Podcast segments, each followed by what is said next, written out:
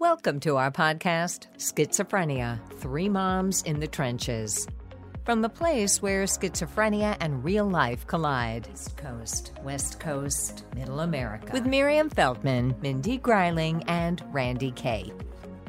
Our last episode was a Just Us episode, and I'm not sure how many solutions we presented to dual diagnosis ladies at that time, but we did get a chance to to vent and a lot of listeners mm. have gotten back to me to say they feel less alone, which is the purpose of those Just Us episodes. But tonight I really want to focus on solutions and the clubhouse movement is something that I know, Mindy, you and I have had experience with, and we'll talk to our guest in a moment. The title of this episode is Purpose and Community on Recovery Road, the Clubhouse International Movement. Because for my son, getting out of the hospital was barely getting out of the starting gate. And trying to get your life back is quite a journey. So, that's what tonight is about. Anything new and exciting in your worlds before we bring on our guest? We had a little snow in Minnesota, but it's all melted today. Okay. We saw our first holiday lights here in Connecticut because mid November, it's time to do that. Well, lots of rain here. Lots and lots of rain. okay. Well, I will say that we had a, um, my son came to visit last Sunday and it was one of those delightful days that gives you hope. So just throw that out there. Take a good day when we get it, right? That's right. Always. So, since we're about solutions, why don't we go straight on to the topic tonight? I've been wanting to talk on this podcast with Joel you know, I'm gonna have to ask him how to pronounce his name. I think it's Corcoran, but when he comes on, we will ask him. He's the executive director of Clubhouse International. And what is the Clubhouse? I'll just read from their website and then bring Joel on. We help to start and grow clubhouses globally where people with mental illness can go to get their lives back. And again, straight off the website, I think we will agree, three moms, there simply are not enough resources today for everyone with a mental illness who needs help. It's a crisis situation, the numbers are growing, and clubhouses powerfully demonstrate that people with mental illness can and do lead productive, happy lives. So that sounds hopeful, right? I love it, love it, love it. So I would like to bring on our guest, Joel Enter and sign in, please. They, they used to say that on some game show. I don't remember. Oh, hello. it was. I'm dating myself. First of all, tell me how to pronounce your last name. You got it exactly right, Randye. Joel Corcoran. I guessed that right. So, Joel, welcome. Uh, I want us each to just take a minute and introduce ourselves to you. I believe you and I have met. Possibly. Yeah it was 10 years ago when my when my book first came out. Did we meet at fountain house? I think we met it could have been at fountain house but i think we might have met at one of our breakfast briefings at the united nations. Did you come there one time? I did not but if there's another one i'd love to come. With um, mask on now it must have been at fountain house Yes. So I know that in Fountain House is, I believe, the original clubhouse, but I'm going to let you tell all, you know, that whole story. So, you know, I'm the author of Ben Behind His Voices, which my son just told me this week. Why did you name it that, mom? I don't hear voices. Why didn't you name it Ben Behind His Choices? So that was an interesting conversation. Um, anyway, just thought I'd throw that out. And I did have my son for a year in a clubhouse in Bridgeport, Connecticut. And it's spelled out in my book. And it was a very good year for him. He has refused to go back ever since. Maybe we'll talk about that more toward the end of the cast. But it was the first constructive thing he was able to do with his life after his five hospitalizations. And I'll be forever grateful for what the clubhouse did for him, which was to recognize his skills. And they made him editor of their literary magazine and that was the first thing that he felt ever since his illness struck that used his talents and he embraced that. And it was a really was my first shining moment of pride in quite a while. So I'm a big fan of the clubhouse movement. So that's a bit of me. Me, uh, Mimi, since I just said me, why don't you go next? Okay, well, hi, I'm Mimi Miriam Feldman, and I've written a book too called He Came In With It, which is about our family's experience with my son, who is 35 and has schizophrenia. I have zero experience with clubhouses. The only, you know, I only know about it anecdotally, and we've never really had um, an opportunity though my son right now is at a point where he's doing really well and i'm thinking that it might be a good time to start looking into that okay and mindy and uh, thank you joel for being here. I'm mindy greiling and we have two uh, clubhouses in minnesota run by Vail Place. You may be familiar with them. Uh, jim is, was at Vail Place getting services at one time but he did not participate in the clubhouses. But where he was for almost 10 years actually was um, in our Minnesota version of the Fairweather Lodge program, uh, Tasks Unlimited, that use many of the components that the clubhouses do, except that people actually live there or they live in lodges and then they get their services. But the idea of fellowship, uh, making friends, living in a nice place, doing constructive things, working with the staff, not the staff working for you or to you. And um, and then empowerment, you know, they're all the lodges are in charge of their own banking and their own cleaning and their own cooking and and all of that sort of thing. So I just I love the Fairweather Lodge model and the clubhouse model. Randye, I have to tell you, I went back today because you mentioned that uh, and I should say too, Joel, I, like all of us, I've written a book. Mine is Fix What You Can, Schizophrenia, and a Lawmaker's Fight for Her Son. I spent uh, 20 years in the Minnesota legislature. Um, I went back, Randye, and um, read your chapter today on Bridge House in Connecticut. And that was, I, and I hadn't taken out your book since we first met, you know, virtually, but I was just um, enthralled. I was looking at your book and I, when I read it, you know, 10 years ago, I had, there are so many things I underlined and starred. I hadn't started my book yet at that point. Um, but I really um, enjoyed your book at that time. And rereading that chapter reacquainted me with how important clubhouses are. So I'm so glad we have Joel here. Yeah, thank you. So Joel, why don't you just, you know, give us your spiel, but you know, I know that it's very well practiced. I'd like to know how clubhouses began and what the model is and a little bit about your story and like why are you involved? What got you into this work? So that's a lot of questions, but I know you can handle it. Well, you know, Randye, I appreciate it. I, I, I do. I mentioned a moment ago. This is my favorite topic. It's so nice to meet the three of you, and thank you for welcoming me here and having me here in this conversation. I love the idea of what you're doing with these uh, podcasts and and the conversations. I know are nothing but helpful. So, it's um it's my pleasure to be here with you. I think I'll start with the second part of your question, which is is how did I get involved or how did I get here? I started working in the in the area of mental health in 1981. I was fresh out of college, and I was um, I was actually uh, I, I had this job running a youth program in the city, and I needed some extra money, and I took a job at night at a state hospital, and I had never really had a, I did not have a lot of experience with uh, people living with mental illness it, it, it, or the mental health system or any of those kind of things. And I was absolutely shocked by what I learned in my in, in my new job. I was shocked at how we as society um, treated people who had an illness.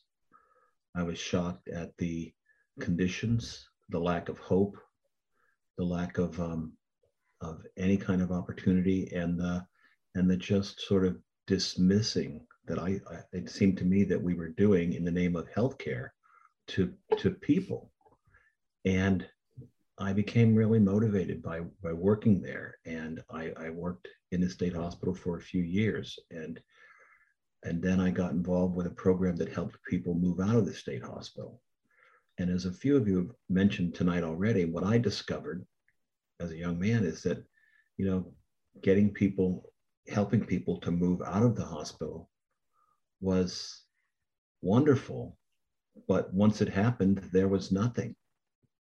There was literally nothing for people. I mean, uh, the, the, the support system, the healthcare system, the employment, the education, the, the, the acceptance of people as human beings, it just wasn't there. And I started working in a program that was um, just, you know, trying to help people come out and help people build their lives and, and, and regain some control over who they were as a human being.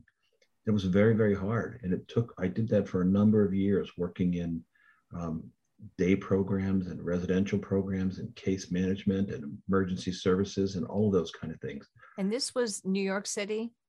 no, this was um, this was Rhode Island and Massachusetts. Okay because I, you know, being from the Northeast, when we go the city where I live, it means New York. So, so the city you're talking about is the city I was in initially was Providence. Providence. Okay. And I worked in I worked throughout Rhode Island and and um and and southeastern Massachusetts. But it wasn't before you go on to your next part of the question, sure. I just have to say there must be something about people who work in state hospitals that want to make things better, want people to have a chance to leave, but then want something to be there because that's exactly how Tasks Unlimited got started here in Minnesota, the Fairweather Lodge program. It was started by people at the state hospital who first started an employment program. So people at the state hospital could work and have some meaning to their lives. But then when they got to doing so well because of that, they had nowhere to go. So that's when uh, Tasks Unlimited started in the community. So very similar yeah, it, journey. It, it's a very similar story to the to how many clubhouses get started as well. You know, for me, it just it took a while before I um, I discovered in my in my work and the opportunities I had to work and do things. I discovered Fountain House in New York City in 1986. So, and when I discovered Fountain House, um, you know, and I was not alone. I was introduced to Fountain House is a better way to say it. Um, and it had been around for how? I mean, Fountain House is the original clubhouse model, correct? Fountain House is the original clubhouse in the world. Fountain House was the first, um, and it started in um, it, bits of it. It started kind of evolved, but it, it really began and opened, it, you know, I guess officially in 1948.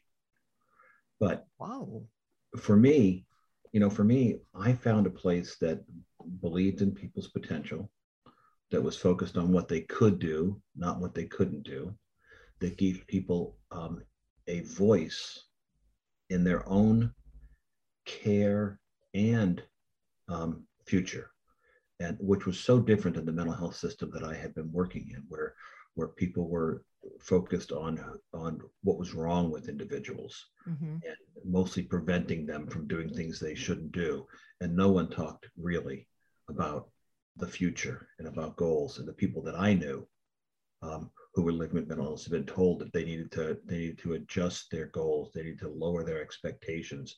They needed to recognize they were going to be on medication for the rest of their lives, and they were they were more than likely never going to work again, and they just needed to get used to that.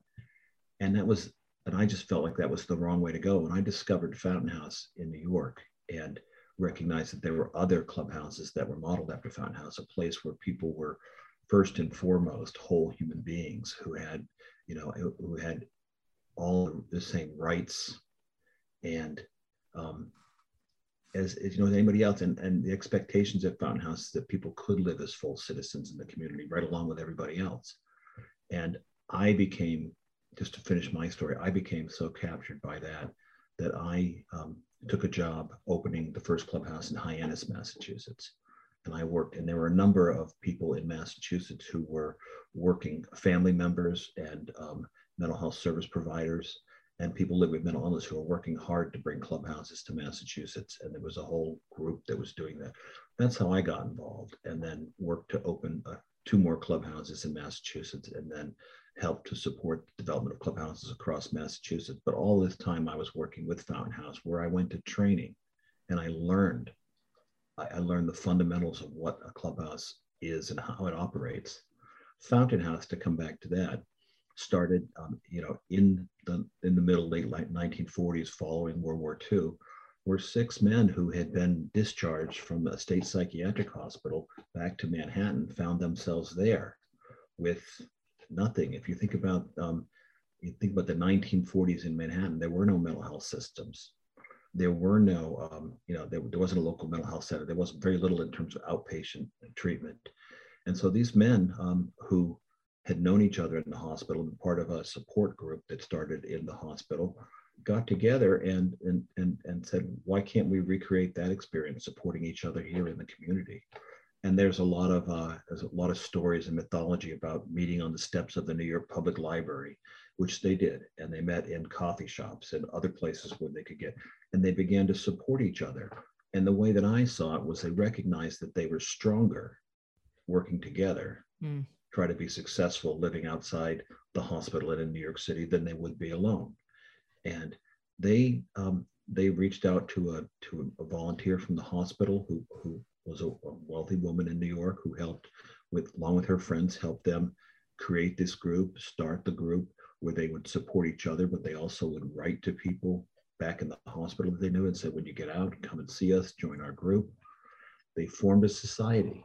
Uh, they, they formed a society or a club that um, was, as I understand it, loosely based on sort of the, the university clubs and men's and women's clubs in New York City at the time.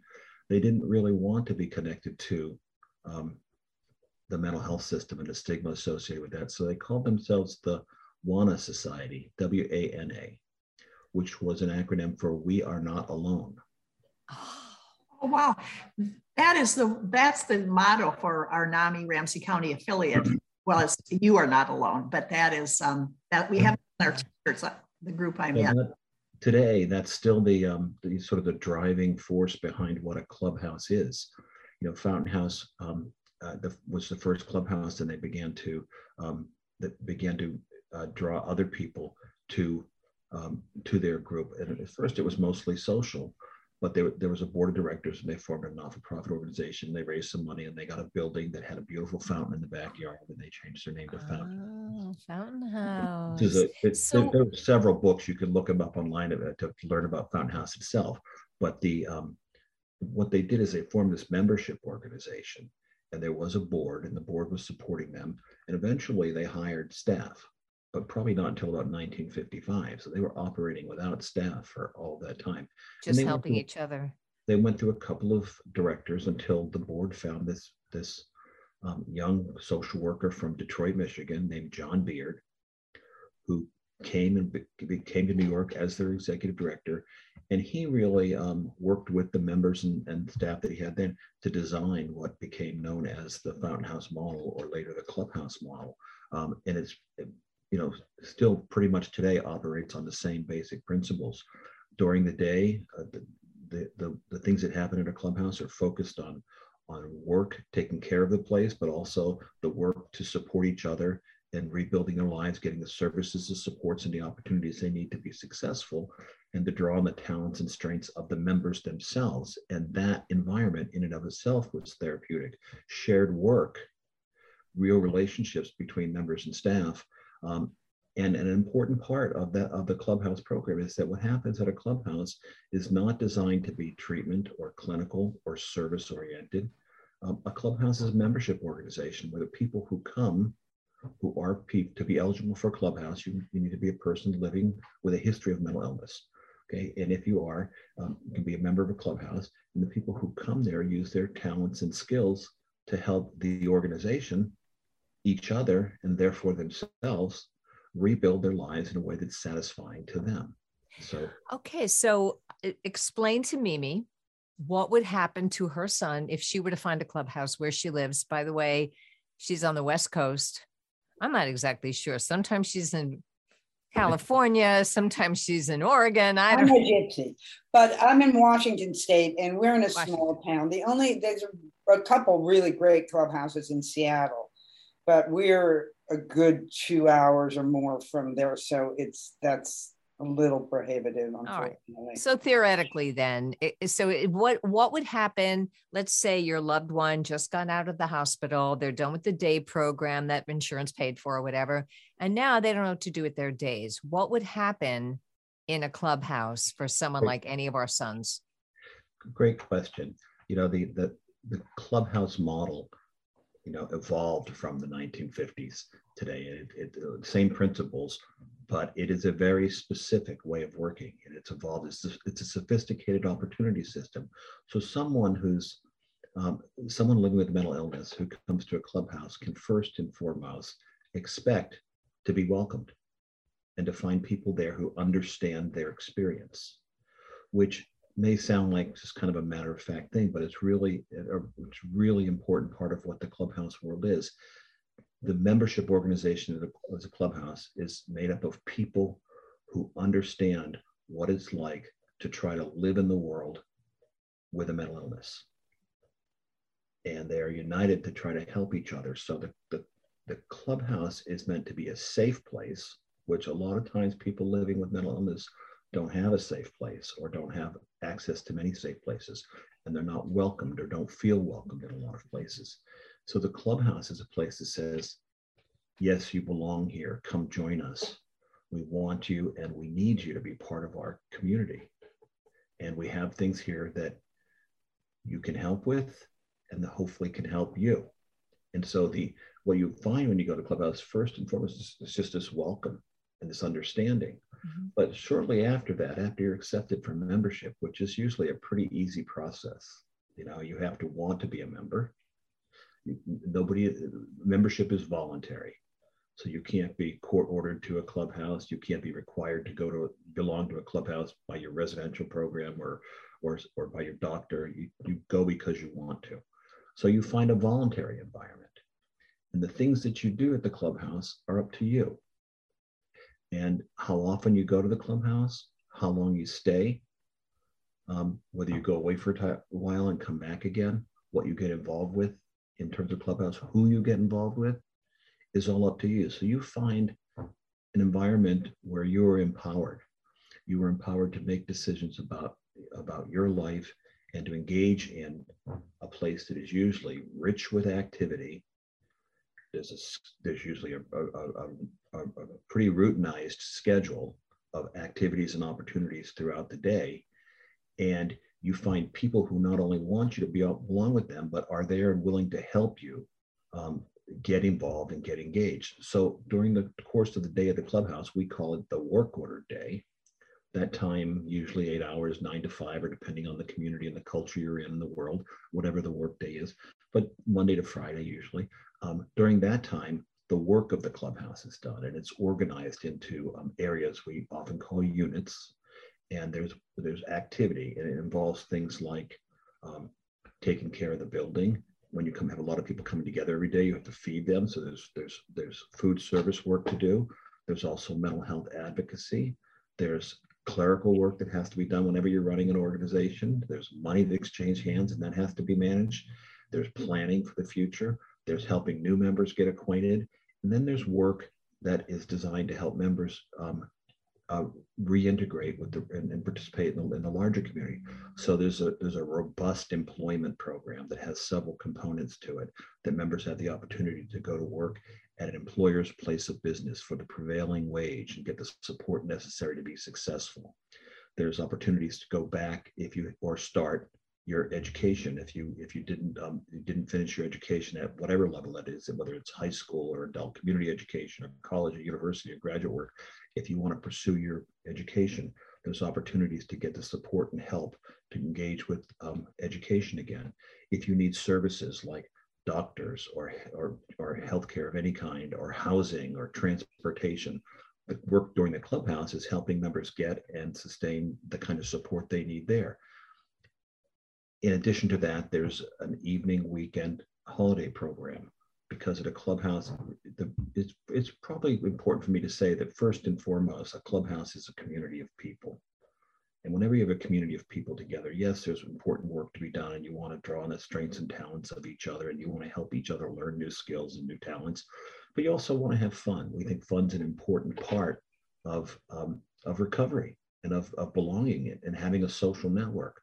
So staff and members together on the evenings and weekends and holidays, there's social and recreational program that of course has to be organized and managed. So it might be something that's uh, structured like, um, you know, uh, going to a show or a ball game or an organized picnic, or it might be unstructured like pizza night and a movie at the clubhouse, or it might be um, you know, going uh, going Christmas shopping or going to go to see the the, the holiday lights or um, or doing a community project like helping uh, join the neighborhood cleanup, or those, there might be things like that that go on. But lots of activities are normal for the community. So if you're a member coming to the clubhouse, you're going to find a, a sophisticated opportunity system that is very easy to engage with and you and no pressure for you to choose to do more than you want to oftentimes when people come to us they're not at their best at a clubhouse so we recognize that. So someone can come and just have a cup of coffee and watch for a while and, and, and come back another day. What you will find though and i'll take a breath here in a moment but what you will find is that the clubhouse is going to try is, is going to give you lots of opportunities to engage. You may not have a lot of confidence in yourself. You may be skeptical. You may be um, you, you may not be that interested. But when you come to the clubhouse people are going to say hey do you want to join do you want to do this with me i could use your help because i can they, they do that's that's key i know again and, and i will tell you that after his year was up my son was like I don't have a mental illness. I don't need to go back with the, you know, but for the year that he was there, what really helped him, in my estimation, was we need you. We need you to, he ran the cash register in the lunchroom. But oh, I hope you come to work today. I, I think a, a big problem for my son, I'm going to speak for him, which is the only thing I can do at this moment, is he feels useless a lot of times. And what Bridge House gave him was being needed you know, to the skill and even when and when they said oh you're a poet? You know what? We need an editor for the for our literary magazine. That was the first thing that made him feel special in a long time. And i know even for myself like there are organizations i belong to that i'm like eh, i don't feel like going tonight. But if they go oh you're emceeing the meeting well i have to show up right? So we all need to be needed. And to me that was a big part of it just to see somebody get a purpose back. So, I, well, you know, you're right, Randye. You know, in, in a clubhouse, um, these, you know, a clubhouse is a partnership model. It's not a staff-run organization. It's not a peer-run organization. It is a partnership model, but there's a small professional staff, yes, that have some bottom line responsibilities, yes. But the way the place comes alive, the way the work gets determined and decided, and the things that are focused on um, are by the people who come, the membership, the people who come and make up that community. The staffing is kept intentionally low at a clubhouse because the we want to create that environment. We do create that environment where the people who come as members are not only wanted, but they are in fact needed to get the work done. So the staff, the staff role is not to treat or serve or impart wisdom to members. It's to be working colleagues, but talent scouts and cheerleaders, mm-hmm. problem solvers. And, and, and, and, you know, and, and just like, you know, sometimes people ask me, well, why do you call it club? What do you mean by club? What do you mean by that? I said, well, think about any membership organization you belong to. Like if you belong to a health club, okay, you, you join a health club in your community. There's all kinds of opportunities in a health club, right? You can lift weights, you can do cardio, you can go to the juice bar, you, sometimes you go to a steam room, sometimes you can get involved in classes, you can get personal um, attention for, for your own rehabilitation needs, whatever. You pick and choose when you join the club what you want to be part of. And a big part of a health club are the other people who are there, the people who you know you might engage with. You choose some and not others. Um, but there's a small professional staff who have some bottom line responsibilities for things they have to do. But the actual health club is all the people who come and do the things.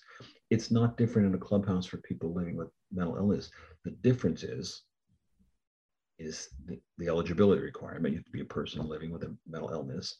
And second, the things that we're focused on in a clubhouse are those things that are important to people living with a mental illness. So what we, you know, things like we talked about, a place to belong, opportunities to have friendship, to be needed, have something to do, opportunities to improve your circumstances, something to do on a Friday night. I mean, those are the kind of things we all want, right? And so the clubhouse does that. But it's um, you know, it's you know it's it's it's more the, it's not a place of vicarious learning. It's not a place you just come and hang out. There are real things going on in the clubhouse. If you come you're going to see activity going on and you're going to be you're going to be encouraged to participate and to join. You don't have to and, the, and maybe inspired. Maybe you know, inspired. So maybe inspired. When i when i toured fountain house i was just everybody from the person who gave me the tour to someone who was explaining how fountain house helped them to get housing which not all of them do just Everybody was very impressive and meant to be their best. Believe it or not, we only have about 10 minutes left. So I want to make sure that, you know, Mimi uh, gets a chance to, if you have any, I know you're just listening because this is a new concept for you and you may not have that, but I just want to see if you guys have any questions or anything you want to add to the conversation because I know we do want to cover what do we do if our loved ones are reluctant to go? What can families do to help you? What can pe- what can our listeners do to find a clubhouse? I mean, there's so many. So. I have tons of questions but i'll let mimi go first since she's new to clubhouses. And muted and she's muted. I don't have that much experience with it so i really don't have that much to ask so go ahead. Okay well thank you. I just i have I will limit myself to a couple questions at this moment, but I'm wondering about the involvement of, of, families or if it's a philosophy that this is a place just for the people with mental illness and not the families.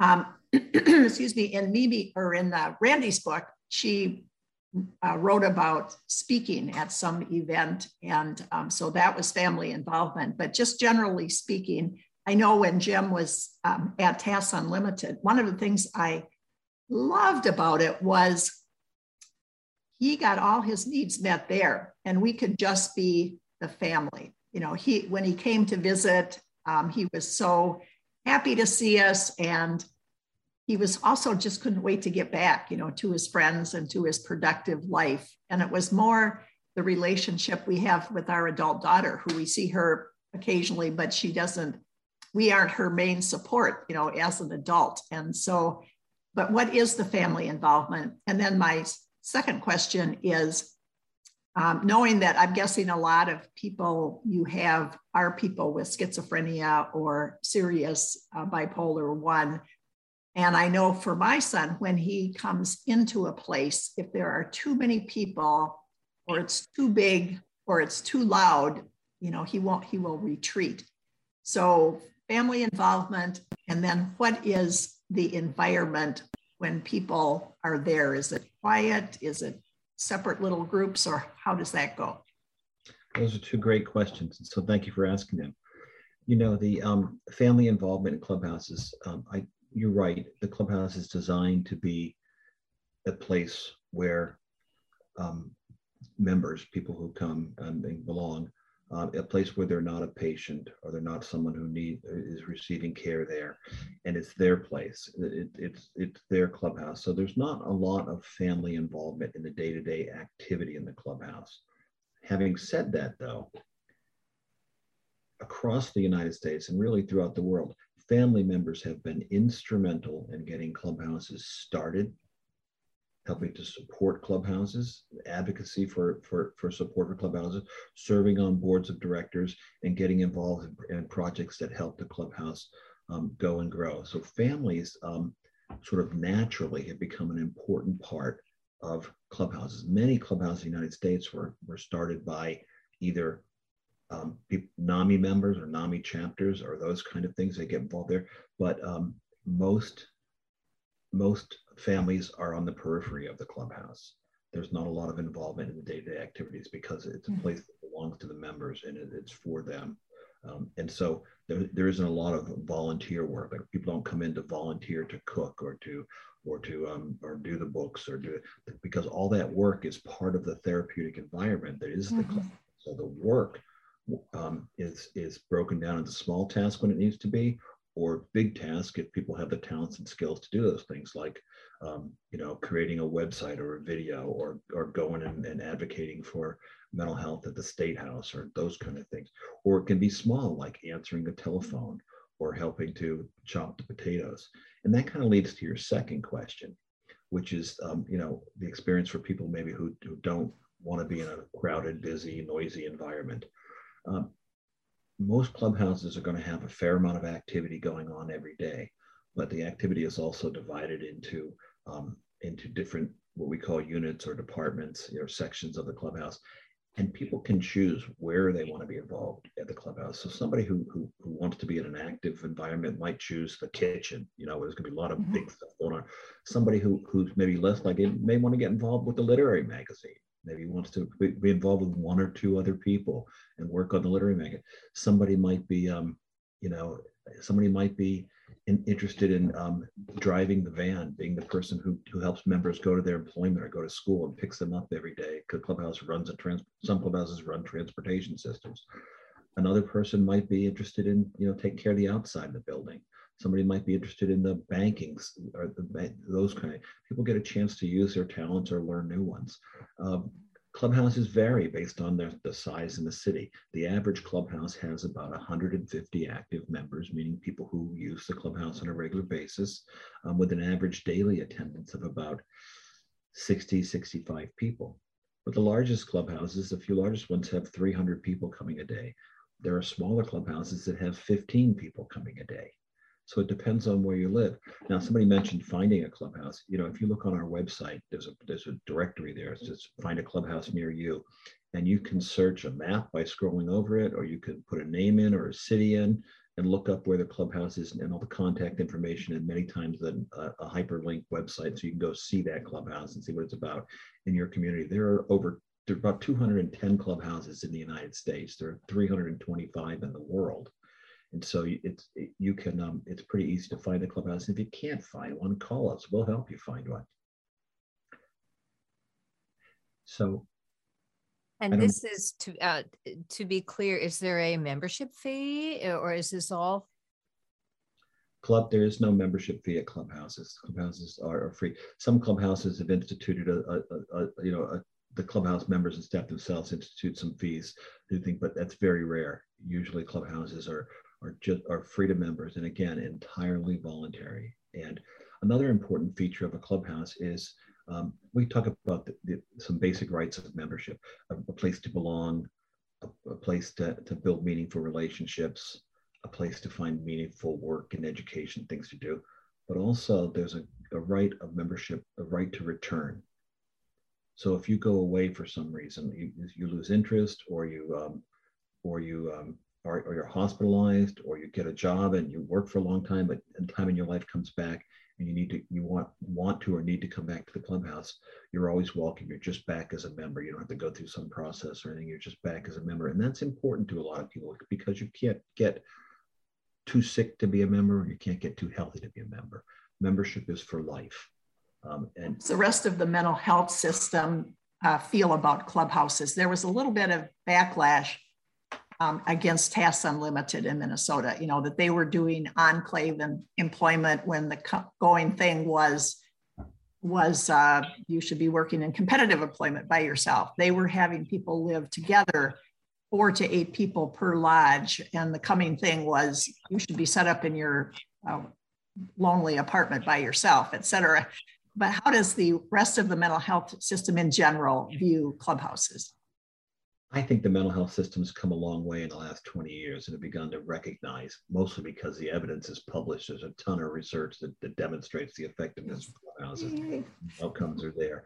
But I think that, you know, when you think about um, something like employment, I said employment is a foundational piece of the clubhouse model. About 49%, 42% of the average daily attendance at clubhouses are working out in employers' place of businesses in, um, in, in prevailing wage jobs that are integrated into the community, you know, and, and that. But the clubhouse doesn't take, um, you know, that harsh a view about, you know, this model that model. Clubhouse has sort of three approaches to employment, transitional employment, supported employment, and independent employment and they're all, all designed to meet members where they're at. Transitional employment is, is unique to clubhouses. It's an over the top support system where the clubhouse partners with an employer and provides a vocational rehabilitation experience that's designed to help people rebuild routines, rebuild self confidence, build references and jobs. And the clubhouse goes to great lengths to make sure that people are successful in those jobs, up to and including um, absentee coverage if the member has to be away for um, a day or two or whatever the staff person is assigned that will go in and work that job. And that's a partnership agreement with the employer. The employer becomes a partner in the rehabilitation process. Supported employment is also supporting the employer some, but mostly helping members go and work in jobs that are out there in the community and providing a lot of support on and off site at the member's discretion um, uh, to, to, to be successful at those jobs. Those job belongs to the members. The transitional jobs belong to the clubhouse, and members stay on those for their time limited. And you move on from one another until you're ready to go and get your own job, and you'll get support to it. Independent employment is members who clubhouse helps members if they want it get their own job and provides the support, but back at the clubhouse before and after work that members might need to be successful on their job. And there's no real relationship with the employer there, just with the member. But that array of employment provides lots of opportunities for members. And there are group placements in the transitional employment program where that can work really well for some people. There are individual placements. Um, so the clubhouse is designed, you know, to, to, to meet people where they are. And we recognize that things change for people somebody might need a lot of support this year and not so much support next year. And the year after that, they might need a lot of support again. And so if you're part of the clubhouse, you can go there and during the day, you know, part of the structure of the clubhouse is people get asked, is there any, is there anything you need help with today? And that usually happens a couple times a day in, in mm. well, unit meetings. And if people want help, they can say, yeah, I need to talk to somebody about my housing, or I need to talk to somebody about my job. And they get help with those things. And something really important to remember about a clubhouse is the longer a clubhouse is in a community, the more knowledge and expertise that that place, that community develops about how to successfully live in this community, even though you have a mental illness. And Having so, been an elected official for 20 years, I can say that employment piece is huge for getting support from everybody. That's a bipartisan supported um, component of the mental health system. The idea that people couldn't work, they were told not to work, and now they can, and they do, and they are, that gets huge uh, political bipartisan support, and I bet community support as well. Not to mention that it's evidence based and good for the person themselves. You know, employment's important in a clubhouse because it's employment to people who are members of clubhouses if you talk to people who are members of clubhouses and you have more than just sort of a cursory exchange with them, you'll find that the vast majority of people living with mental illness want to be employed. They want to have a job. They want to have a place where they can go and contribute and be compensated for what they do. They want to be part of that community. And so the mm-hmm. clubhouse prioritizes it. Not every clubhouse member wants to go back to work. Some are retired, some aren't ready yet, but the vast majority do. So clubhouses prioritize employment. And it's always been that way you know, I want to get this in before we go too far um, uh, because I know I've run out of time. But the clubhouse um, is organized around 37 best practice standards that have been developed over the years by members and staff and board members of clubhouses. And the clubhouse, um, the clubhouse model is a very specific way of working. And it, it has, you know, I, I barely touched on most of the things here tonight, but these standards describe how that program is. You can find them on our website. And clubhouses hold each other, the clubhouses themselves, and the members and staff hold each other accountable to these standards that involve empowering members to make choices in their own lives, creating this kind of opportunity system I, have talked about. But we, we have a very sophisticated training program also that uh, we have 12 training bases across the world that provide intensive training. There are conferences seminars and papers and courses you can take and clubhouses and get involved in the way that they want to but we also have a, a, quality assurance program. There's a formal accreditation program for a clubhouse. If you're looking at an organization and it's calling itself a clubhouse, you should ask, are, are you an accredited clubhouse? Because there's a difference. Accredited clubhouses have far better outcomes in all the areas we talked about tonight. You know, uh, uh, good hours of service, opportunities for members, employment, education, all those evening, weekend, holiday programs, empowering members, um, all that stuff is all in our standards and, and clubhouses are accredited. And so, you know to, and the, the, accreditation process is really it's a, it's an objective peer review where the people who are doing the accreditation are member staff teams are the ones on your website all accredited? Um, almost all of them are. To, to, to be a member of clubhouse international we you have to achieve accreditation within four years of joining and then sustain that accreditation thereafter. And accreditation is is is um, it it it is awarded in three-year um, segments. So you get an accreditation for three years, but after three years, you have to go through the accreditation process again. And it's designed to keep people focused on those things that are most important to members and to make sure that opportunity system mm-hmm. is there. And really to help clubhouses continue to get stronger every year. So uh, we've talked about the website, and obviously I'll put it in the description, but the website is? It's www.clubhouse-intl.org. Clubhouse. Okay. And since we are running out of time, but it's a little flexible, sure. what are the most important things we haven't asked you yet that you want our listeners to know? Well, you know, I think when you started, Randye, you talked about the clubhouse movement, which is a word we use a lot. We've talked about it as kind of a social movement, creating these um, uh, these very special caring communities for people living with mental illness that are rich with opportunities. But um, you know, it's it's more than that now. It's a network. There's a network of clubhouses across the world that are supporting each other, um, reaching more than 100,000 people a year now. But we have this vision in the clubhouse world that one day clubhouses will be as commonplace in the community as YMCAs and boys and girls clubs and senior centers, because we think that's where that kind of support for fellow human beings who are struggling with an illness that's where that belongs in, in sort of our society. Every community should be taking care of each other. Um, and, and so we we we our mission is to try and help communities get clubhouses started and then to grow and sustain those clubhouses. Clubhouse international that's our only mission. We're not trying to be a big not-for-profit organization. We work to help club help communities create and sustain clubhouses so one of the questions i wish you asked me was how do we get a clubhouse started in our community how do we get a clubhouse started in our community because mimi wants to do it yeah you know, what we do, we work, we're, right now we're working with a little over 60 groups across the world um, right now, um, working to get a clubhouse started in their community. It starts with a few motivated people. It, it really starts with, um, you know, um, somebody coming, somebody parachuting in and say, I'm going to open a clubhouse now. Mm-hmm. It starts with people who have roots in that community and have people they care about or that are living with a mental illness.